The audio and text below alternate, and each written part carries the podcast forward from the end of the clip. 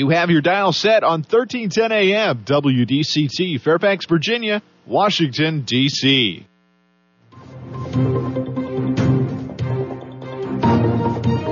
워싱턴과 미국, 그리고 세계의 흐름을 짚어보는 라디오 워싱턴의 시사 토크쇼, 워싱턴 전망대.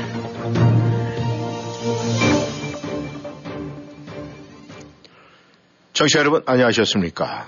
오늘은 목요일이죠. 워싱턴 전망대 시작하겠습니다. 오늘은 십이월 첫날입니다. 어느덧 한 해가 저물어 가지만 세계는 절기와 관계없이 들끓는 것 같습니다. 또한 저희가 거주하고 있는 이 워싱턴 디씨, 워싱토니안들도 이 풍성한 연말 행사를 준비하느라고 바쁜 모습들을 보이고 있습니다. 오늘 워싱턴 전망대 먼저 중국의 시위 현황부터 점검해 보도록 하겠습니다. 오늘도 김영일 해설위원 함께 하십니다. 안녕하셨습니까? 네, 안녕하십니까? 네, 지금 이 중국이 뭐 이 세계적인 여론을 갖다가 지금 뭐 이 봉쇄 뭐 하여간 이 도시 전체가 굉장히 암흑처럼 이렇게 죽어가는 듯한 그런 모습을 보이고 있는데, 이 중국에서 태동되고 있는 이 백지 시위, 이 확산될 움직임이 지금 있습니까? 네, 좀 무럭무럭 확산이 돼야 될 것 같은데. 예. 어, 일단 뭐 워낙 거기가 타이트하게 압박을 오고 그 이제 그런 전제 국가이기 때문에 네. 쉽지는 아니라고 봅니다. 근데 어쨌든 일단 학생들이 그 또 아니면 시민들이 이제 그 우리 저 복사용지에 쓰는 거, 네.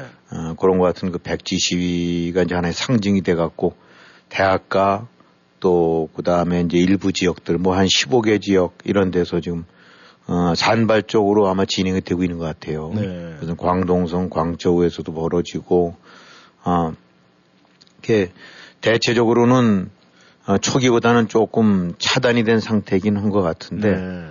어, 뭐 이제 해외에서 물론 뭐 저기 중국 유학생들이든가 중국 시민들 같은 경우 나와 있는 사람들 가운데서도 어, 이제 일부 그런 것이 벌어지고 있지만 본국에서와는 비교는 안 되죠. 네.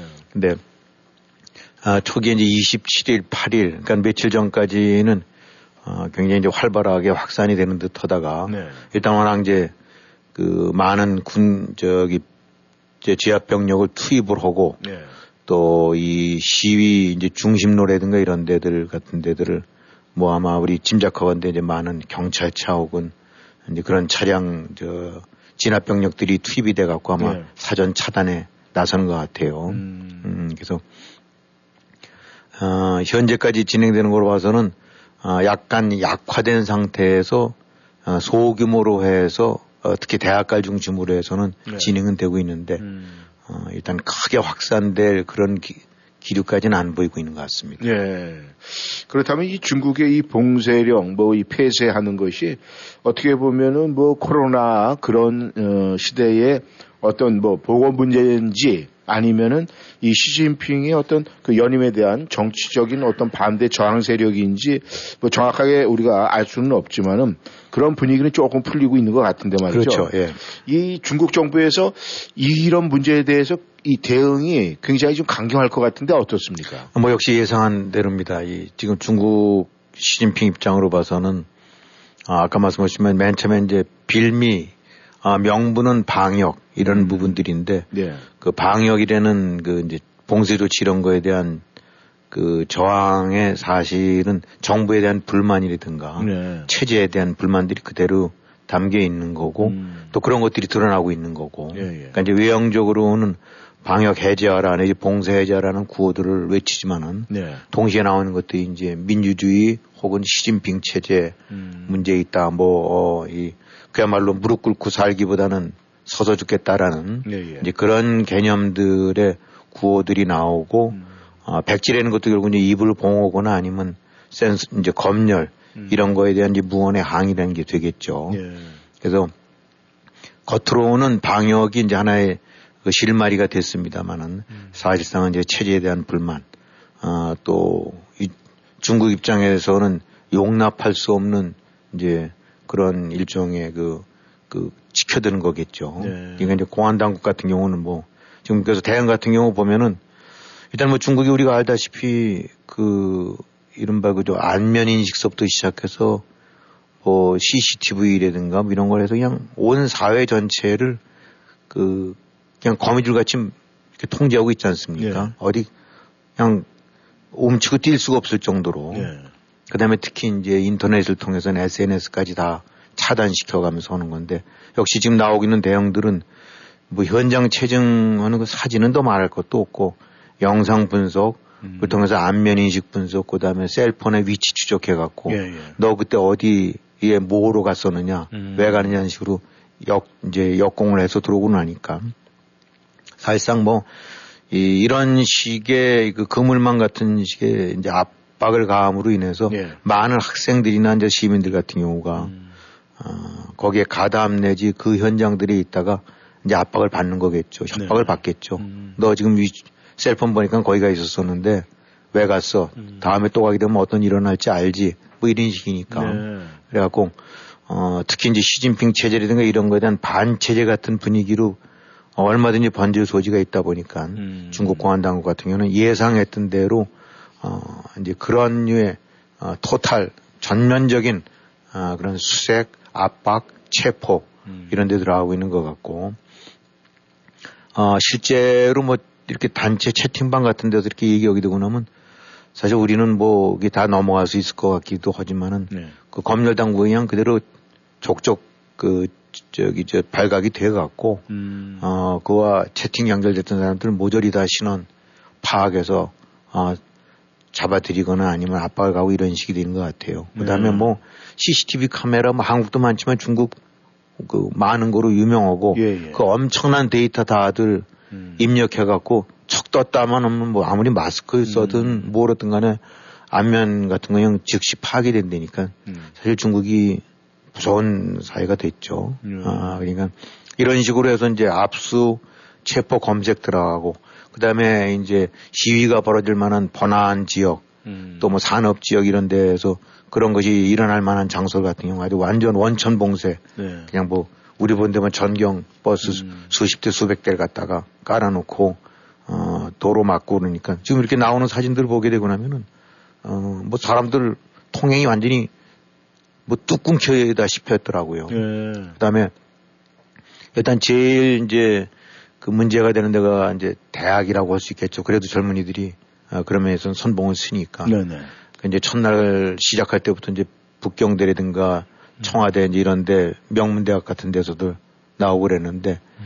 아, 지금 한 백오십, 아, 백오십 개 대학 같은 데서 이제 크고 작은 식으로 네. 보고가 됐나 봐요. 예. 그러다 보니까 지금 십일월 말일인데도 불구하고, 음. 아, 전부들 그냥 귀향 조치하고, 귀가 조치하고 해서 예. 버스들 대절해서 다 고향으로 쫓아내고 있나 봐요. 음. 기숙사 막고 뭐 학생, 예. 저기 학교들 봉쇄해버리고. 그러니까 아예 제일 이제 우려될 만한 세력들, 저, 그룹이 학생들 그룹이니까 네. 이 대학이라는 그, 그 근거지를 아주 원천 봉쇄해 버리려고 하는 것 같아요. 네. 어, 그러니까 지금 중국 정부는 어, 뭐 맨 처음에도 이제 했었을 때는 그저 월드컵 같은 경우 경기도 이제 하나의 그 촉발하는 사례도 됐다라고 하더라고요. 네.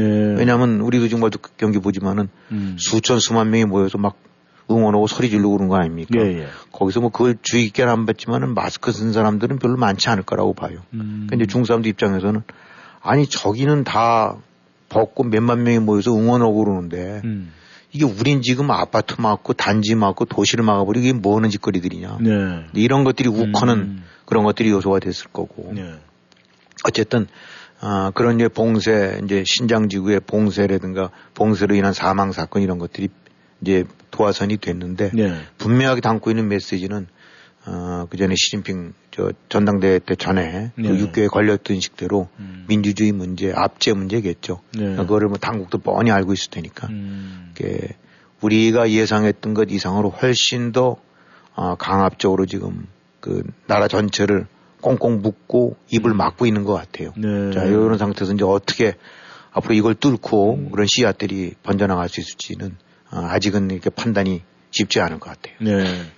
아, 김 의원님께서 말씀하신 대로 이 중국의 이 정보 시스템 가지고 이 국민 한 사람 한 사람은 이제 관리한다. 이럴 수가 있다, 이런 가능성을 말씀을 하셨는데, 결국 그것이 우리가 어, 뭐 예전서부터 나왔던 이 에스에프 영화에서 보면 국민들한테 칩 심어놓고서는 다 똑같죠. 예, 뭐 칩만 안 심었다 보니 예. 사실상 우리가 전화 같은 경우가 어떻게 보면은 그냥 몸 밖에 있는 움직이는 칩이라고 할 수도 있겠죠. 네. 예.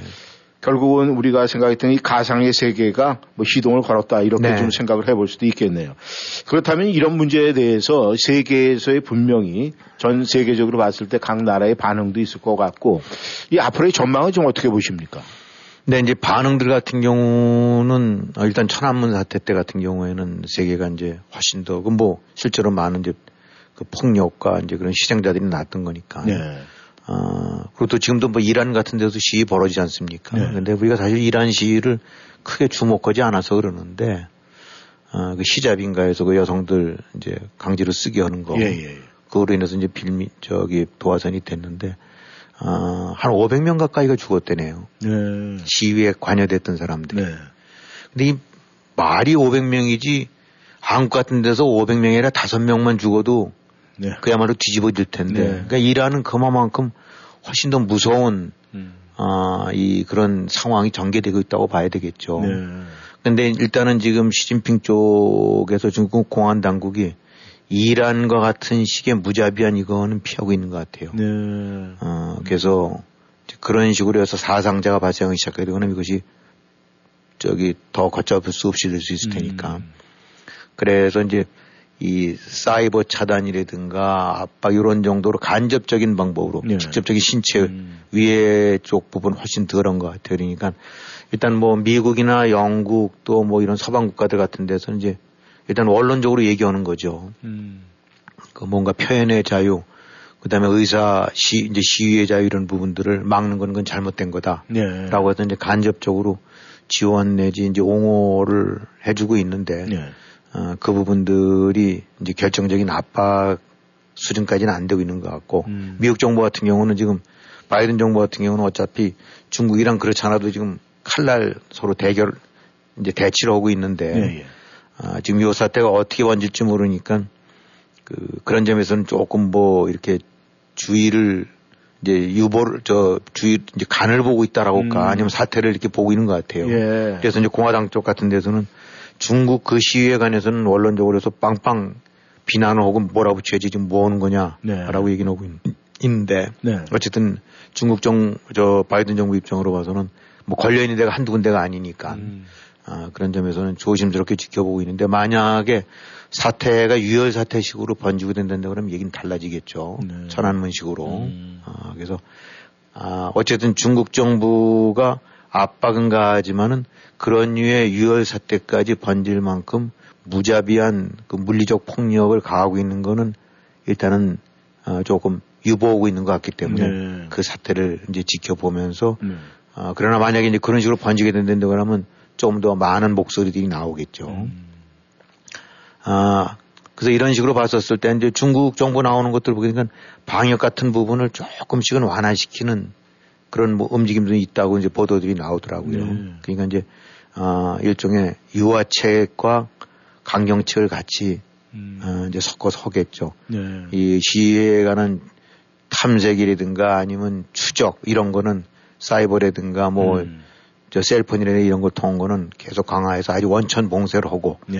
그다음에 시위가 될 만한 번화가라든가 대학로 중심가 이런 데도 역시 막아버리고 네. 그 대신 이제 일반 시민들의 가장 큰 분노가 어, 만들어지게 만든 게 야기시킨 게 결국 이제 봉쇄니까 네. 봉쇄 쪽에 관해서는 단지 전체에서 동으로 바꾼다든가 음. 도시 전체에서 단지로 바꾼다든가 음. 이런 식으로 그 무식하게 막았던 거에서는 조금 풀어놓아주는 네. 아, 이런 경향들이 보이는 것 같으니까 아, 하여튼 전체적으로 봤을 때 에, 어떤 식으로 이제 번지게 될지는 어, 장담기는 어려운 상태고 네.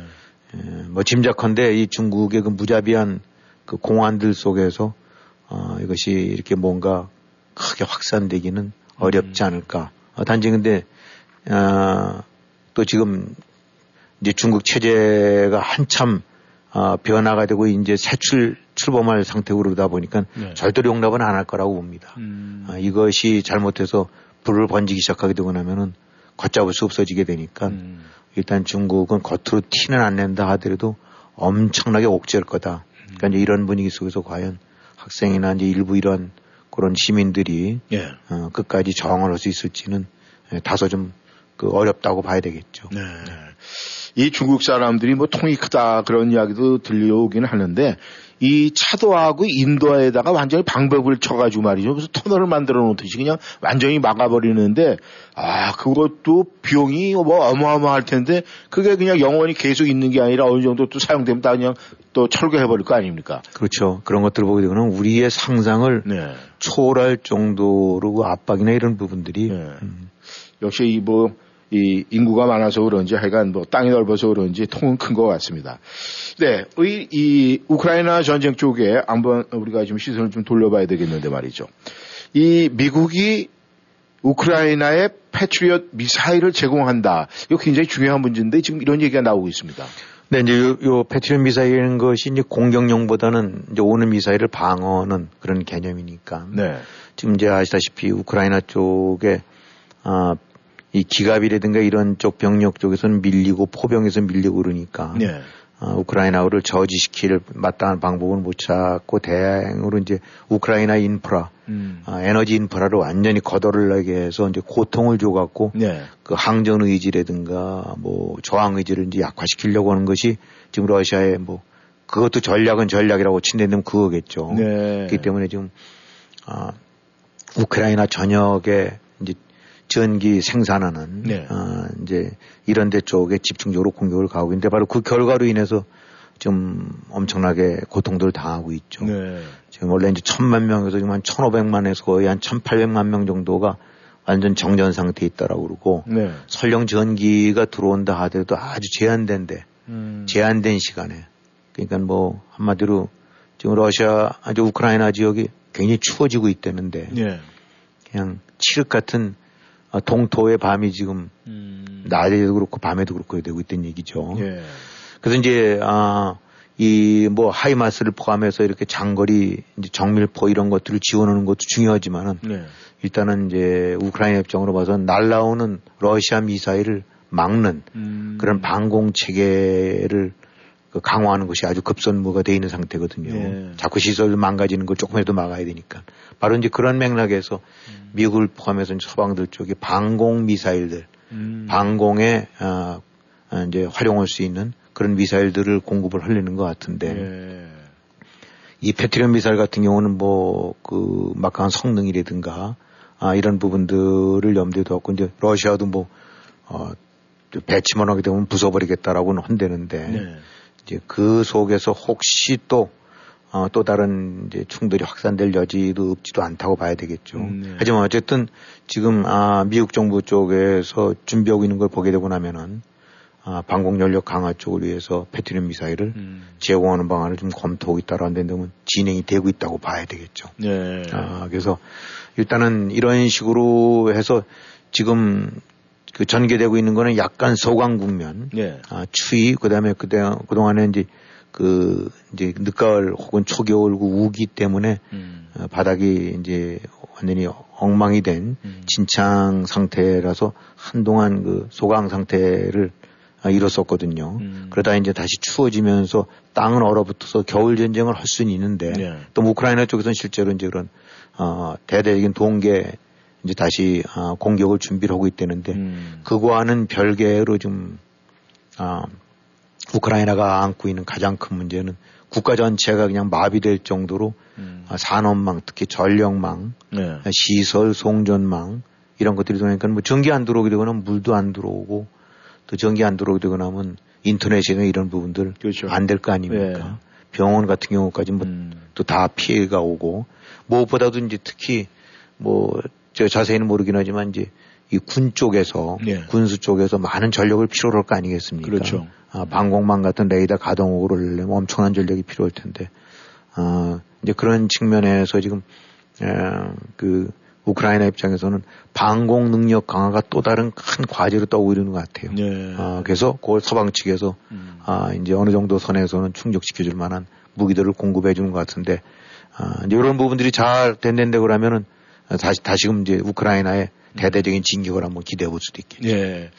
이 패트리엇 미사일은 이 중동전에서도 그 성능은 뭐 증명이 다 됐는데 또 이것이 어쩌면 러시아 측에서 봤을 땐 또 미국의 패트리엇 미사일의 그렇죠. 예. 그 진가를 또 올려주는 거 아닐까 또 그런 생각이 좀 드는데 이래저래 좌우지간 푸틴이 머리가 지금 골치가 아픈 건 분명한 사실인 것 네. 같습니다. 근데 이제 이 우크라이나 국민들 우리가 뭐 대한민국 같은 경우에도 육이오를 다 겪어봤고 많은 분들이 이제 그런 전쟁에 대한 그 후유증을 알고 있는데 이 우크라이나 사람들이 지금 그 국민들이 밤이 되면은 이 전기가 안 들어오면 암흑천지가 되는 거 아니겠습니까? 그렇죠. 근데 또 지금 잘 버티고 있는 것 같은데 왜냐하면은 이 전기가 안 들어오면 지금 말씀하신 대로 물 공급 안 되죠. 그럼 식량 조달하는 것도 굉장히 어려움이 있을 거고 뭐 제조업이라는 게 이제 완전히 올스톱 되면은 뭐 음식을 어떻게 가공도 아무것도 못 하고 근데 그렇죠. 어떻게 버티고 있습니까 지금? 네, 이제 이 참 어차피 바깥의 사람들은 보도를 통해서 알 수밖에 없겠죠. 근데 이제 언론의 보도라는 거는 사실 이제 국민들이 당하는 고통이나 이런 부분들은 전체적인 지면 보도량 할애에서 아주 일부분이 될 수밖에 없지 않습니까? 네. 왜냐하면 당장 전장에서 아, 공격하고 격퇴하고 사람 죽고 이런 쪽으로 초점을 맞추지. 네. 근데 이제 이렇게 나오는 것들을 보게 되고 나면 네.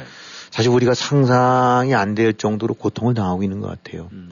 그러니까 한마디로 지금 그냥 밤이 되면 깜깜해진다. 네. 위성사진도 이렇게 촬영한 거 보게 되고 나면 그냥 캄캄하더라고요. 음. 약간 불빛 좀만 남고. 그러니까 베란가 이제 아, 석기시대로 돌아간 것 같은 것과 예. 다름없는 상태고. 예. 그 이제 르포 보도 같은 것도 이렇게 서방 측 언론들 보게 되고 나면은 낮에도 뭐 오죽 죽겠어요. 난방 안 된다니까. 음. 아, 낮에도 불 안 들어온다니까 역시 껌껌한 데가 많을 텐데 이제 밤 되고 나면은 해내, 해지고 나면 완전히 암흑천지가 되나 봐요. 동굴 속 생활 같은 식으로 음. 돼갖고 그래서 어, 뭐 기껏해야 가질 수 있는 것이 이제 촛불이라든가 호롱불 아니면 이제 셀폰 충전되고 나면 그거 저 라이트 저 플래시, 네. 그다음에 급할 때 쓰는 이제 비상 플래시 네. 이런 거로 해서 잠깐 확인하고 보고 그다음에 다시 껌껌해지고 음. 이런 상태인데 병원들 제일 이제 일반 국민들 같은 경우도 고통이 크겠습니다만 네. 음식 조리나 이런 부분들은 엄두를 못 내나 봐요. 음. 그러니까 식수 자체가 조달이 안 되니까 무슨 샤워나 음식 조리 이런 부분들 음. 물론 하루 종일 어느 음식으로만 먹진 않겠지만은 예, 예. 우리가 생각하는 것 같은 그런 음식을 따끈하게 해서 이런 부분들이 굉장히 쉽지가 않은 일이고, 음. 어, 그런 류에 이제 그럴저럭 그래도 그 사람들은 버틸지 모르지만 병원들, 음. 병원들 같은 경우가 전기가 비상 뭐 발전기 이런 거로 동원 하지 않겠습니까? 예. 근데 아마 그 부분도 연료 조달도 쉽지 않고 그래갖고, 음. 그 셀폰, 그 다음에 프레쉬로 하는 수술들이 보편화됐다니까. 음. 그게 얼마나 지금 그 상태가 얼마나 비참한 상태입니까? 예. 다른 게 아니라 수술을 몇 시간을 아, 이 셀폰 도, 음. 돌아가면서 그다음에 네. 후레쉬로 비치고 있다니까. 음. 아, 그러니까 뭐 거기서 또 많은 또 어려움들도 생기겠죠. 음. 그래갖고 지금 현재 아, 이제 우크라이나 쪽에서는 그 정부 쪽에서는 이제 여러 가지 재해센터라든가 아니면 이제 그 방공호 비슷한 또 아니면 수용하는 그런 그런 거를 이제 아, 천하무적센터 뭐 이런 식으로 이름을 해갖고. 네. 그 일종의 이제 임시 대피소들을 많이 만들어놨는데 네. 뭐 수천 개가 넘나 봐요. 음. 아, 뭐 거기서 이제 난방 최소한의 어떤 난방이라든가 식수, 그다음에 식량, 그다음에 전기 같은 거 충전해서 또 인터넷이 잠시 잠시 돌아가게끔 이렇게 네. 하게 되겠죠. 근데 뭐 음. 몇천 군데가 있다 하더라도 몇 천만 명이 있는데도 그거 뭐 어림도 없지 않겠습니까? 그렇죠. 음. 뭐 학교 같은 경우는 인터넷 같은 경우 좀 대우를 때는 물론 그 대면 강의는 없어진 지가 오래됐고 예. 다 인터넷 강의식으로 했다. 음. 이제 그것도 인터넷 끊어지고 하니까 예. 다 그냥 그 멈췄은 것 같고 음. 그래서 상점이라는 것이 다른 것들도 뭐 다 부족하긴 하지만 특히 이제 불 켜는 거와 관련된 것들 음. 호롱불서부터 난포 우리 그 전에 썼던 것 같은 경우 예. 촛불 음. 그다음에 이제 보조 배터리라든가 발전기 예. 이런 것들이 아마 극심하게 부족하고 또 음. 그거에 대한 수요가 이제 커지는 것 같아요. 네. 그러니까 뭐 상점들 다 문 닫아 가동은 되는데 음. 그 물건 살 때 이렇게 잠깐 후레쉬 비춰갖고 가격 펴보고 돈 쉴 때 주고 뭐 그런 식이라는 거예요. 네. 이렇게 켜놓고 오는 상태가 아니라. 음. 근데 아, 여기서 참 우리가 놀랍게 생각되고 있는 거는 아, 참 대단하다고 보는 거는 이 우크라이나인들의 어떤 의지 네. 이런 부분들. 그래서 아마 이 와중에서 이제 가끔씩 그 여론조사 같은 것이 진행이 되나 본데, 음. 어, 지금 이 상태에서 뭐 그게 좋은 게 아니겠죠. 그래도 네. 버티자. 음. 끝까지 버티고 나가야 된다는 사람들이 아, 구십이 퍼센트, 구십삼 퍼센트쯤 나온다니까. 음. 이게 참 놀라운 일이죠. 그렇죠. 어. 네. 그러니까 이 그야말로 무시로 언제 어느 때 어떤 포탄 미사일 날아올지 모르는 그런 위기, 위험한 상황. 네. 거기에 또 전기라든가 모든 거 다 끊기고 식량에서 음. 그야말로 비참하고 이런 상태에서 어쩌면 어, 나라도 이렇게 만약에 그 상황이 되고 나면 어떻게든지 피신하고 싶고 어, 살고 싶은 마음이 다 드는 거 아니겠어요? 그런데 그렇죠. 네. 지금 그 이른바 이제 그 이런 상태라고 되면 국경이라든가 외곽지 이런 데서 많은 탈주 행렬이 있을 수도 있다고 보지 않겠습니까? 그렇죠. 야, 이거 음. 여러 가지 위험하고 못 살겠고. 음. 근데 없대는 거예요. 거의 없대는 거예요. 네. 그러니까 이 오히려 국경 쪽에서 러시아 쪽은 주변 국가들을 통해서 끊임없이 외부로 탈주 행렬들이 끊어지가 지지가 않는데 네. 우크라이나 쪽에서는 그런 것이 두드러지는 거나 눈에 띌 만한 것이 없다는 거죠. 예. 어, 그리고 실제로 국민 여러분들도 음. 어, 이 고통이지만 참고 가자.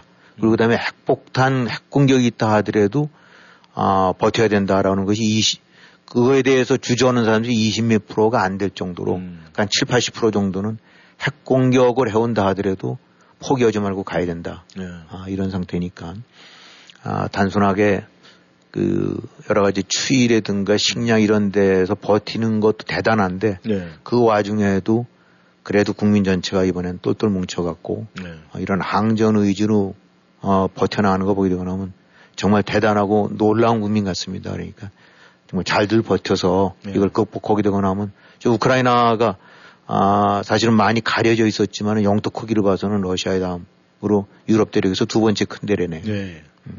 또 실제로 그 소비에트 연방 때는 그 러시아, 그러니까 소련의 그 특히 군사 기술 쪽에서는 가장 네. 그 핵심적인 역할을 했던 데가 거기고 네. 알다시피 우크라이나 흑토지대, 곡창지대고 네. 많은 천연 자원이 있고 기술 이런 부분들 같은 경우도 엄청나게 높은 이런 걸 갖고 있고 그러니까 잠재력이 엄청 큰 나라 아니겠습니까? 그렇죠. 네. 그러니까 아, 우크라이나 국민들 잘 버티고 이번에 극복을 오게 되고 나면 여러 가지 대외적인 명분도 그렇고 그, 그런 유의 그 건투, 음. 이런 것들을 봐서 존경받을 만도 하고 국력도 다시 회복이 된다면 유럽에서 어느 나라 못지않은 강국으로 다시 부상할 것 같은데, 음.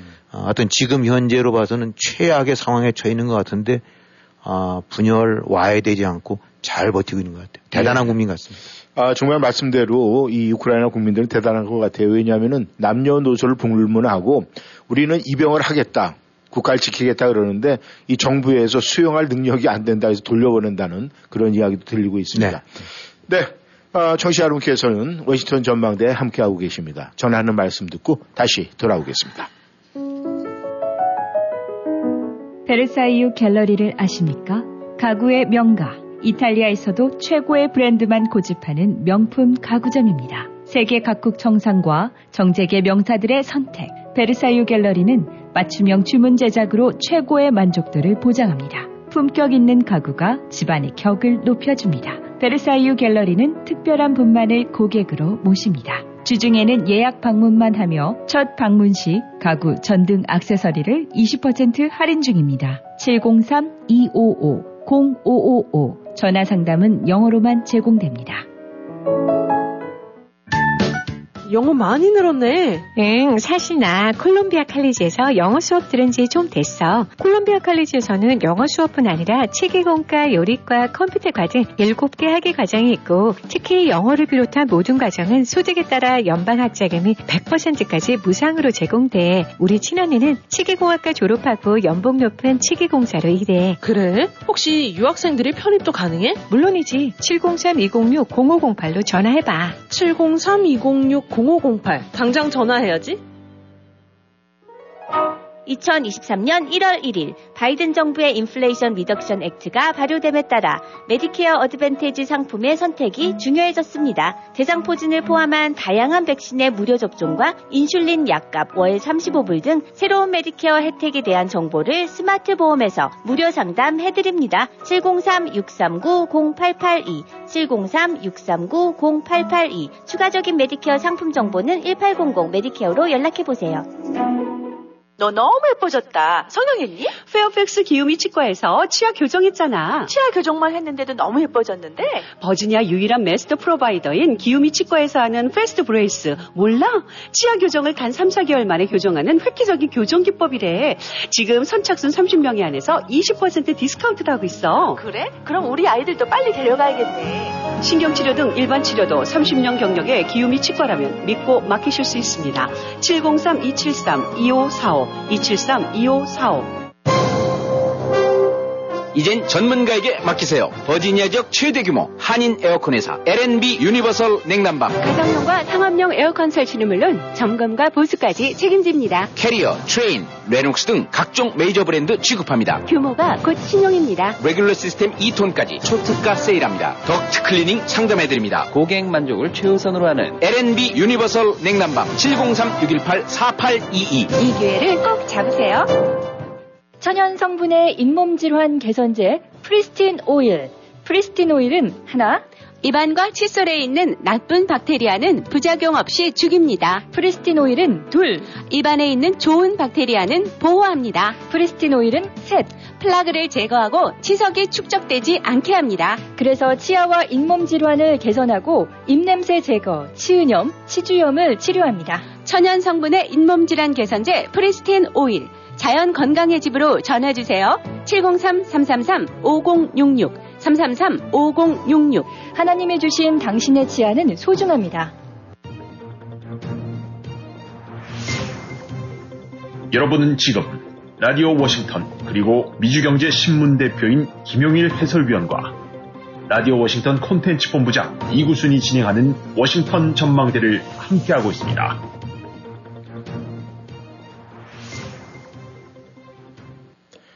전하는 말씀 듣고 다시 돌아왔습니다. 저희들이 시선을 대한민국으로 좀 돌려봐야 되겠습니다. 지금 대한민국이 참 시끄러워요. 대한민국 신문을 보면은 뭐 이 데모, 시위, 이 화물연대, 뭐 민노총 계속 이런 얘기가 이 헤드라인으로 지금 올라오고 있는데 네. 이 도대체 이 화물연대 및 민노총 파업 이게 지금 도대체 어떻게 돌아가는 겁니까? 이 데모하고 시위하고의 차이점은 또 뭔지. 굉장히 궁금한 게 많은데 말이죠. 어떻습니까? 네, 뭐 지금 하나 뭐 화물연대 지금 이제 그 파업들 저걸 해갖고 이제 그 저기 업무 복귀해라라고 이제 명령을 내렸던 거죠. 네. 근데 그 부분이 이행이 안 되는 거고 또 민노총 지금 파업한다라고 그러고 해서. 네. 아, 하나하나 뭐 디테일한 사항까지는 옳고 그르면 이걸 따지기 전에 뭐 기본적으로는 아, 민주국가에서는 아, 노조가 활동할 수 있고 네. 또 사용자랑 여건이 맞지 않은 데는 파업도 할 수 있고, 음. 총파업도 할 수 있는 거죠. 네. 네, 그 자체가 뭐 잘못이라기보다는. 근데 이제 모든 것이, 아, 적법한, 법의 터드, 테두리 내에서 이제 움직여야 되는데, 네. 지금 여기서 이제 문제점들 같은 경우는, 아, 국가에서, 어, 이제, 주요 기간산업 부문들, 이런 데들 같은 경우는 철도라든가, 이제, 그, 운송 같은 데 쪽 부분들은 국가의 동력을 막, 그대로 마비시키는 거 아닙니까? 네. 그런데 쪽에서는 항공 이런 데가 마찬가지인데, 어, 다시 업무 복귀해라 하는데 그런 부분들이 제대로 이행이 안 되고 그런 무시되고, 음. 그러니까 이제 노조라는 이름 또 노총이라는 이름 속에서 세를, 아, 그 하나의 저 뒷배로 해갖고 네. 법을 무시하는, 어, 그런 것이 공공연하게 자행된다는 얘기죠. 음. 바로 그것이 이제 가장 큰 문제점인 것 같고, 정치권에서도 어, 그런 부분들 문제가 국가 전체의 어떤 경쟁력이라든가 국가 전체의 경제라는 측면에서 그 접근되기보다는 네. 또 다시 역시 정치적인 이속 이런 식으로 해서 어, 이제 진영 논리로 갈려져 갖고 음. 오히려 거꾸로 부추기거나 그걸 동전 이런 식인지 이게 바로 큰 문제인 것 같아요. 네. 근데 지금 우리가 미국 같은 거 이렇게 보게 되거나 바로 이제 어제 그러니까 하원에서 그런 그 처리가 됐다는데 미국도 지금 철도 노조 같은 경우가 아, 파업을 어, 해갖고 뭐 십이월 구일인가 얼마 네. 다음 달 이제 어, 저 중순 전에 이제 파업이 예정이 돼 있는 것 같아요. 네. 뭔가 이제 협상안들이 됐는데 전국 그 그 뭐 열두 개인가에서 여덟 개 어, 이제 지부에서는 통과가 됐는데 네. 나머지가 나머지 쪽에서는 안 되고 나니까 그냥 이제 총파업으로 돌아가려고 네. 어, 됐다. 이제 이런 식의 아, 예고가 돼 있는 상태다 보니까 네. 여기서 같은 우리가 주목할 거는 오늘 민주당이 이제 주도가 돼 갖고 민주당이라는 데가 이제 상대적으로 그, 그 이제 고용자들 쪽, 피고용자들 쪽, 예. 그 다음에 공화당 쪽은 이제 사용자 측, 그걸 대체로 이제 대변한다고 봐도 되지 않습니까? 예. 근데 민주당이, 그러니까 친노조 성향은 당연히 민주당이 훨씬 강하죠. 예. 근데 민주당이 주도로 해갖고, 어, 이 정파가 안 된다. 음. 그러니까 여야가 어, 입법을 만들어갖고, 네. 국가가 일정선에서 조정한, 중재한, 이거를 양측이 거부를 하지 못하게끔 법을 통과시켜버렸어요. 음. 야, 한국으로 친댄데 그러면 여야가 만나갖고, 예. 야, 이거 지금 철도노조 쓰게 되고 나면, 철도 쓰게 되면 최소 하루에 이십억 달러. 음. 어, 그렇게 된다면 일자리가 칠, 팔만 개에서 칠, 팔십만 개가 금방 날아간다. 예. 이렇게 하면 국가 지금 가뜩이나 경제에 힘든데, 음. 어, 그러니까 어, 국가가 딱 나서 갖고 네. 거기에는 사용자와 이제 노조와 사용자 측 음. 사이에서 조정안을 해서 그나마 꼭 법원에서 조정안 만들듯이 음. 이거 해 그냥 네. 어, 이 정도 선에서 양쪽 양보고 허시오라고 음. 하는 거를 강제하게끔 법을 통과시킨 거예요. 음. 그러니까 한국으로 친다면 아까 말씀대로 지금 여당 야당에 만나 갖고 네. 민노총이 모기로 했을 때 들어봤더니 이 정도 선에서 합시다. 그리고 이건 무조건 더 이상 하게 되면 이제 불법이야. 음. 이제 이렇게 해버린 거죠. 근데 이게, 어, 하원에서, 당연히 하원은 뭐 민주당이 다수니까 통과될 거긴 하겠지만은, 음. 상원에서 역시, 아, 상원 대표들, 음. 어, 공화당이랑 민주당들이 다 백악관에서 만나갖고 음. 그 점에서 합의를 했다는 거죠. 예. 그러니까 그건 뭐냐면 국가 경제에 치명타를 줄 수 있는 이런 상태라면 그 한계를 넘었다고 판단되고 나면 여야가 일단은 딱 만나갖고, 음. 아, 이건 안 되겠다. 해서 법제화해갖고, 그걸 막았다. 예. 막는 조치를 취한 거죠. 일단 음. 하원 통과됐으니까 상원으로 부의가 될 거고, 네. 상원에도 뭐 맥코넬 공화당 대표가 민주당 대표랑 같이 백악관에서 만나서들 같이 얘기한 거니까 당연히 그 부분이 통과가 되리라고 봐야 음. 되겠죠. 그러니까 이런 어떤 견제 제동장치가 정치권 내에서 기능한다는 거. 네. 정치적인 이런 이슈도 물론 거기에 관여될 수 있긴 하지만은 그걸 넘어서는 국가 전체의 경제라는 그런 거시적인 관점에서 음. 음, 어떤 형태로든 그 딱 중심을 잡는 세력, 저 정치력들이 있다는 거. 음. 그런 점에서 볼 때 한국은 지금 그와는 정 전혀 다른 좀 거친 말로 해서 개판 아닙니까? 예. 음, 지금 그런 것이 다른 것 같고 실제로 이번에 이제 윤석열 정부 쪽에서 그런 조치를 취하고 있는 것 같은데, 어, 그건 이 단순하게 무슨 국가가 마구잡이 칼로 휘두르는 것이 아니라 음. 어, 안 된다고 판단되게 되면 공권력이 어, 발동이 돼야 되고 네. 그거를 그대로 관철을 시켜야죠. 음. 어, 그렇지 않게 되고 나면 국가 위에 있는 것이 지금 노조 아닙니까? 사실상 음. 문재인 정부 하에서 그냥 공동정부 비슷하게 돼 있었고 그 뭐 마구잡이로 그 멋대로 하는 거 가서 기물 부수고 하고 나면 되면 또 나중에 협상 조건으로 관련됐던 데도 다 일체 그, 저, 형사처벌 안 시킨다는 거 서약하고. 예. 걸핏하면 그랬던 거 아닙니까? 음. 아니, 아까도 말씀했지만 노조 파업할 수 있어요. 예. 임금 협상 얼마든지 할 수 있는데 그 선에서 아, 합의가 되고 법적인 테두리에서 움직이면 되는데 초법적인 존재로 굴림하는 바로 그 부분. 예. 그런 거는 잡아야죠. 음. 음, 그런 거로 본다는데 그러면 이번에 많이 인용되는 것들이 그 전에 그 레이건 대통령이 아, 그 저 항공 관제사들 네. 천구백팔십일 년도 그 레이건이 취임했던 첫 해례입니다.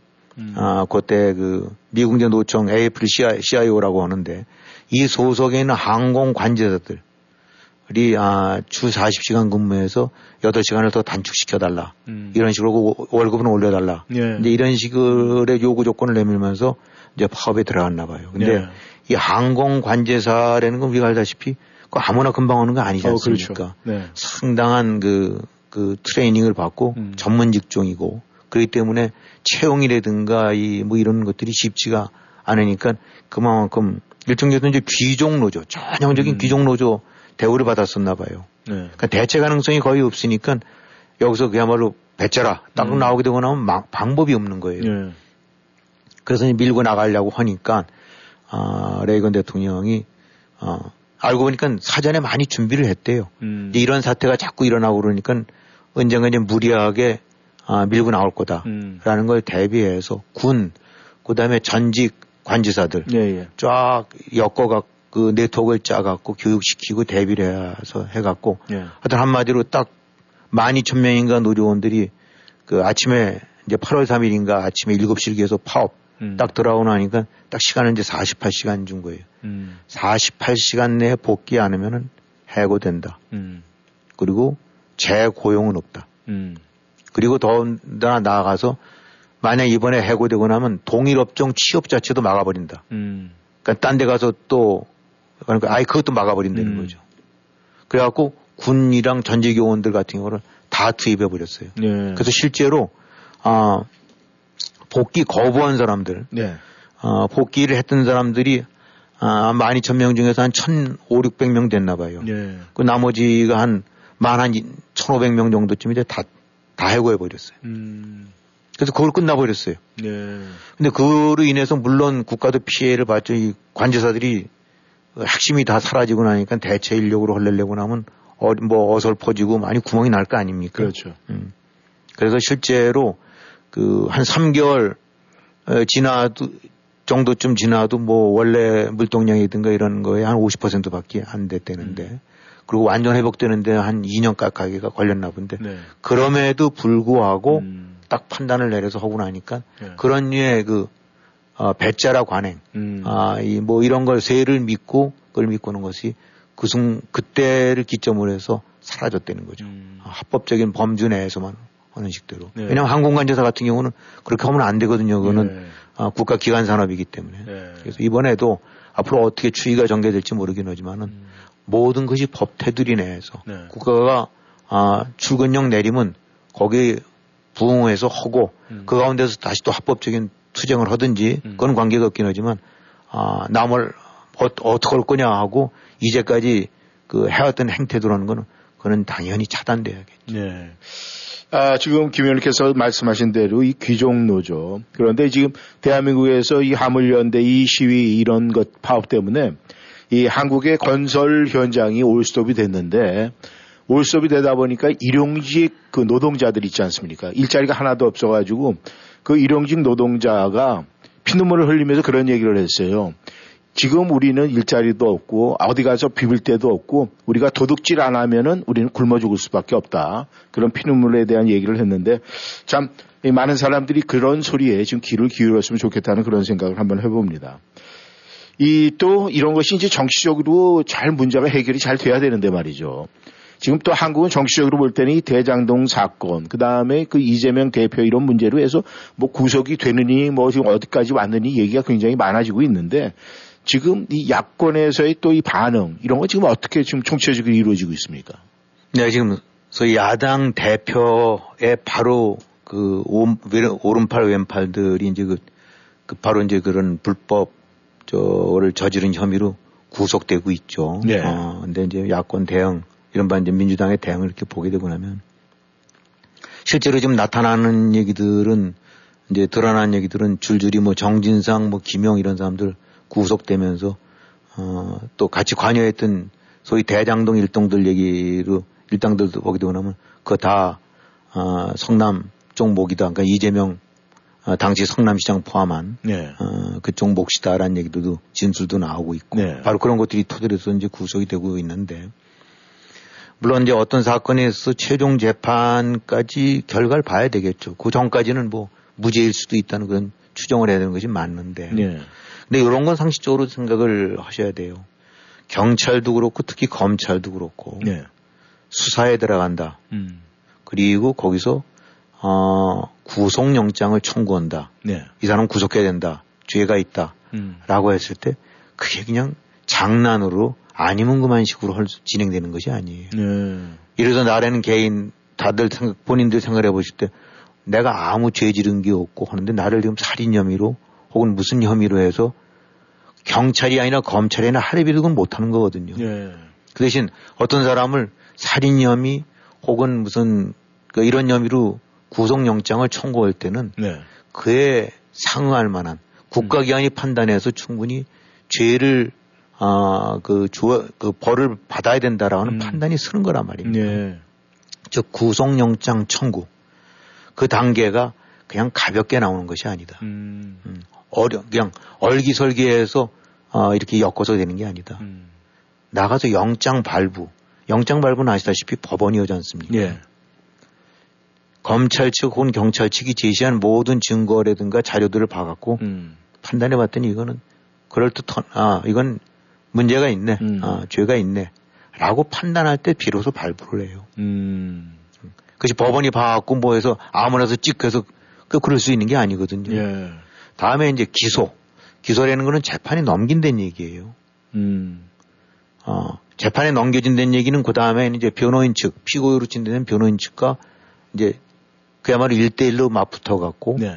아, 이러이러한 증거와 이러이러한 혐의들을 갖고 이 사람을 처벌해 주시오라고 어, 재판부에 법원에 요구를 하는 거거든요. 네. 즉, 기소했던 얘기는 그에 상응한 충분한 입증할 만한 자료와 근거들을 가지고 했다는 거죠, 검찰이. 음. 자, 여기서 이제 이렇게 쭉 그 과정을 설명드린 이유는 네. 이재명이라는 사람의 측근들이 이재명 자신, 사람 자신이 네. 이미 일찍이부터 그런 혐의를 받고 있었고 네. 그 일당 혹은 오른팔 왼팔이라고 했던 사람들이 줄줄이 그 혐의로 좀 구속 기소되고 있다. 네. 라고 한다는 얘기는 어쨌든 간에 최종 재판 결과까지는 안 나오고 있었지만은 명백한 혐의 내지 문제점을 안고 있는 거로 봐야 된다. 네. 근데 지금 나오고 있는 것들을 보게 되고 나면은 이걸 무슨 뭐 정치적인 아, 사건, 음. 정치 탄압, 정치 검찰, 네. 글로 해갖고 아, 이를 몰아간단 말씀이죠. 네. 그러니까 아, 이게 과연 아, 이런 법치주의에 대한 올바른 태도, 이건 법을 지금 무시한다는 얘기거든요. 네. 아, 그러니까 이 검찰 과정, 기소 과정, 이 하나의 형사사건의 진행 과정이라 이런 거에 관해서 검찰이 뭐라 하든 구속영장 발부든 기소하든 간에 그거 다, 다 가짜야. 음. 다 뻥이야. 네. 아, 다 탄압이야. 음. 라는 식으로, 어, 야당이라는 국회의원들이, 음. 야당이라는 그 하나의 그 구심점, 그, 저, 저, 엔티티가. 음. 그러니까 이게 뭔가 그런 부분에 대한 심각성이 내지 그 제도에 대한 이런 걸 받아들이지 않고 그냥, 그냥 그거를 그, 그런 식으로 역선전 내지 그, 그런 것만 하는 일종의 홍위병이 내지, 내지 나파수 노릇만 하는 거죠. 그러니까 이제 방탄, 음. 방탄 국회, 방탄 정당, 방탄 이런 거로만 한다는 얘기인데 예. 결국은 이 국회의원들이라는 거는 사실은 독립적인 헌법기관인데 어, 그것도 한두 명도 아니고 백육십몇 명인가 해서 딱 그 지켜보고 있는데 그 속에서 그런 식으로 사법적인 처리가 되고 있으면 그를 무겁게 받아들여 갖고 오케이 일단은 시리어스인 것 같으니까 이 점에 관해서는 재판은 최대한도로 증거를 중심으로 해서 따져보되 음. 지금까지 검찰이 수사기관이 국가의 헌법 어, 저 수사기관이 저런 식의 조치를 취하는 거 보게 되고 나면 그 부분은 인정할 건 인정하고 시, 심각성을 그에 대항한 이런 식으로 어떤 뭐 이런 류의 저걸 해봐야 되는데 일체 음. 아, 그런 것이 없이 간다. 네. 그것이 지금 야당의 대응이라다 보니까 아, 저게 정말 정당이냐 음. 아, 민주정당이냐 네. 그다음에 나아가서 제대로 된 헌법기관의 역할을 하고 있는 거냐 음. 어, 그러면서 계속 나오는 거 계속 촛불 기자라고 그러고 시위하자라고 그러고 음. 어, 이거로 좀 대응하고 있는데 이 결국은 그 올바른 대응이라고 할 수가 없겠죠. 네. 어, 그 저가야말로 국가의 권력이나 이런 것이 제도나 이런 걸 완전히 무시해버리는 음. 어, 그런 행태라고 볼 수밖에 없을 것 같아요. 네. 아, 지금 그 말씀하신 대로 보면 말이죠. 이 대한민국의 많은 국민들이 그렇게 얘기를 한다고 그래요. 뭐 대한민국에서 뭐 구속영장 발부가 좀 많다. 또 한쪽에서 그렇게 얘기를 하는데 한쪽에서는 그만큼 대한민국의 정치하는 놈들 중에서 막말로 얘기해서 죄를 짓고 사는 사람들이 많기 때문에 그런 거 아니냐. 뭐 이렇게 팽팽하다고 그러는데 김 의원님께서 동의하십니까? 네, 이 한국의 지금 정치판에서 있는 사람들 뭐 참 이제 이렇게 국민 입장에서 이렇게 평가를 해보고 한다면은 네. 아, 이게 참, 뭐, 정치판에 대한 여러 가지 비판이 하루 이틀은 아닙니다만, 예. 아, 그야말로 정말 개판 아니냐라는 생각을 안 할 수가 없는 예. 게, 우선 먼저 야당 쪽이라고 하는 얘기를 한다는데 그러면, 예. 지금 민주당, 네. 그, 지금 민주당이 아닙니까? 예. 근데 이 민주당이 이게 하루아침에 만들어진 당이 아니에요. 예. 그야말로 민주당은 오래된, 아, 이 한국 민주주의가 어려운 여건 속에서 싸우고, 태동되게끔 만들고 네. 그리고 꽃을 피워서 오늘날에 그래도 이만한 자유국가 민주국가를 만들게 된 그 역할에 중추적인 역할을 한 것이 민주당이거든요. 네. 아주 귀한 귀한 정당이고 네. 귀한 정치 뿌리예요. 네. 자유당 때 또 음. 유신체제 때 음. 전두환 군부 독재 때 예. 민주당이라는 큰 뿌리를 중심으로 해서 결국은 저항을 해왔고 예. 뭐 학생들 시위도 있었었지만은 예. 바로 그런 정당입니다. 근데 지금의 민주당 음. 이재명 대표가 되는 민주당 거기에 뭐 백육십팔 명이 되는데 참 저게 그 민주당이냐라는 음. 생각을 안 할 수가 없어요. 예. 과거 뭐 자유당 때까지는 우리가 다 기억을 못한다 해도 최소한도 유신 체제 때, 음. 그 다음에 전두환 체제 때, 그때 바로 양김, 음. 어, 그 다음에 또 무슨 민취업, 이런 데가 한 줌의 사람들이었죠. 음. 그래도 그 사람들이 중심이 돼갖고, 어, 권력의 압박, 탄압, 회유 속에서 그래도 굳건하게 뭔가 민주 회복을 위해서, 민주 완성을 위해서 음. 애를 써왔거든요.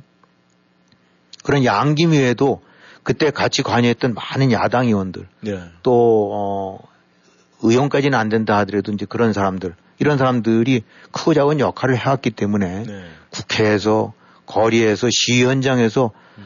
어, 땀 흘리고 때로는 얻어맞고 밀리고 이런 속에서 해왔던 게 바로 민주당이었어요. 네. 아, 바로 육이구 민주화 같은 경우도 학생 시민들이 많이 나서긴 했었지만 중심 세력, 구심 저 세력이 있었단 말이죠. 네. 그게 바로 민주당인데 네.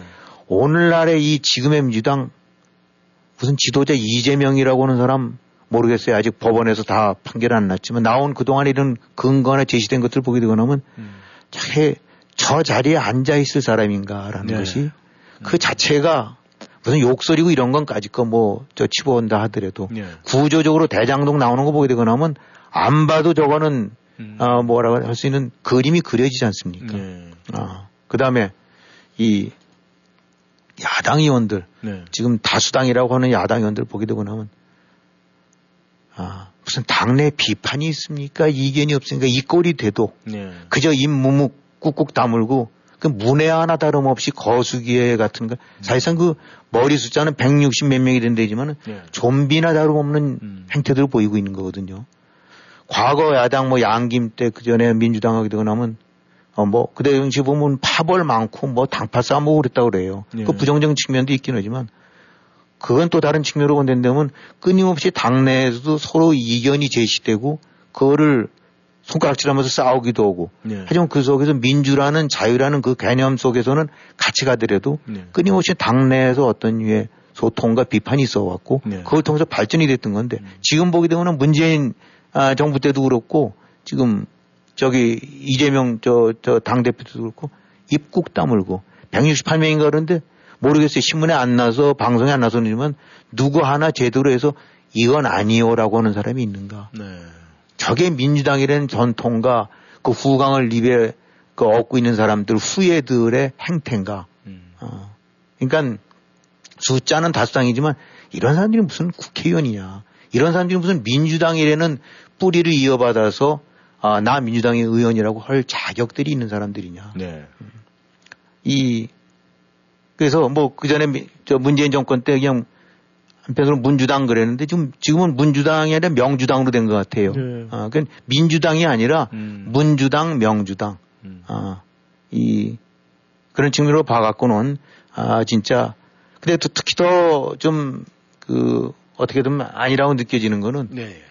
모르겠어요. 이게 뭐 저희도 이제 나이를 먹은 축에 속하긴 한데 혹시 육십 대, 칠십 대쯤 된다고 하면 그저 에이 그냥 그저 좋은 게 좋으려니 이렇게 음. 더불어서 살자라는 식으로 수척할 수도 있지만 그래도 좀 젊은 사람들 삼십 대, 사십 대로 한다고 하면 현실, 이속 이런 걸 좀 떠나서 뭔가 대의명부 이런 쪽으로도 더 그래도 뭔가를 거기 기울여질 수 있는 세대라고 볼 거 아닙니까? 네. 지금 그 민주당에서도 그 설치는 무슨 철험인지 뭐 해서 보게 되면 음. 이렇게 전부 새파란 사람들이에요. 예. 그 사람들 머릿속에 뭐가 들어있고 저거 오길래, 음. 아, 그런 류의 홍위병 나파수 노릇으로 하고 입국 다물고 일사불란하게 이재명 방탄으로 가고 눈에 뻔히 보이는 그런 불법이 냄새가 모락모락 난데도 불구하고 입국 다물고, 네. 어, 저런 행태들 하고 있는지. 여당 쪽도 보면 마찬가지로 무슨 윤핵관 어쩌고 이러고 그러는데, 아, 그래도 와이에스. 네. 아, 기, 기, 저 김대중. 예. 그 어려운 여건 속에서 그런 투쟁했기 때문에 존경받을 만한 적이 있는 거예요. 그렇죠. 그 다음에 또 뭐 예를 들어서 상도동 같은 경우 이제 김영삼 쪽에 보면 아, 뭐 좌동용, 우용우 그런 말이 있었지 않습니까? 예, 예. 김동영 의원, 뭐 최용 의원 이런 사람들 뭐 이렇게 되고 나면 그 사람들이 이제 일종의 그, 그 이제 와이에스의 측근이자 실세라고 했는데 그 그런 좌동용, 우용우 그런 소리를 들었을 때는 역시 그만한 역할들을 한 거예요. 예. 같이 거리에서 두드려 맞고 음. 싸우고 회유 건져내고 중앙정부 끌려갈 거 뭐 이런 식으로 해서 버텨내고. 근데 지금 윤핵관 왜 실세가 된 겁니까? 그 사람들이 고양이 같아서 혹은 학교 혹은 그 카풀 같이 해갖고 음. 어느 날 베란간 과거 양기미라든가 그 그런 그 민주당 의원들이 그 많은 고통과 고초를 당하면서 그랬기 때문에 그 나름대로 실세의 역할을 받아야 될 만한 게 되면 이 사람들은 뭐 한 게 있다고 음. 무슨 인맥 항맥으로 해서 어, 어디 근무 같이 했다고 해서 그다 베란간 자격도 그럴 만한 그 자격을 갖고 지금 실세 노릇을 하고 있는 건가? 예. 여도 야도 다 똑같다. 음. 그런 사람들이 주축이 됐으니 과거 민주당의 그 뿌리가 아, 지금 야당에서 이제 흔적을 찾을 수 없듯이 아, 지금의 야당 쪽 부분들도 실세라는 것도 그런 거고. 근데 보니까 뭐 여야 의원들이 또 엊그저께인가 의해서는 국회의원 복지 늘리는 거에 관해서는 싹 합의를 했다고 그러더라고요. 예. 어, 딴 거에는 그냥 딜이 저기 대결을 하다가 이게 바로 한국 정치의 민낯, 아, 한국 정치의 현주소 같아요. 네, 감사합니다. 아, 대한민국 정치판을 들여다보면은 안타까운 생각만 듭니다. 워싱턴 전망대 오늘 여기서 인사를 드리겠습니다. 여러분 편한 하루 보내시길 바라겠습니다. 안녕히 계십시오.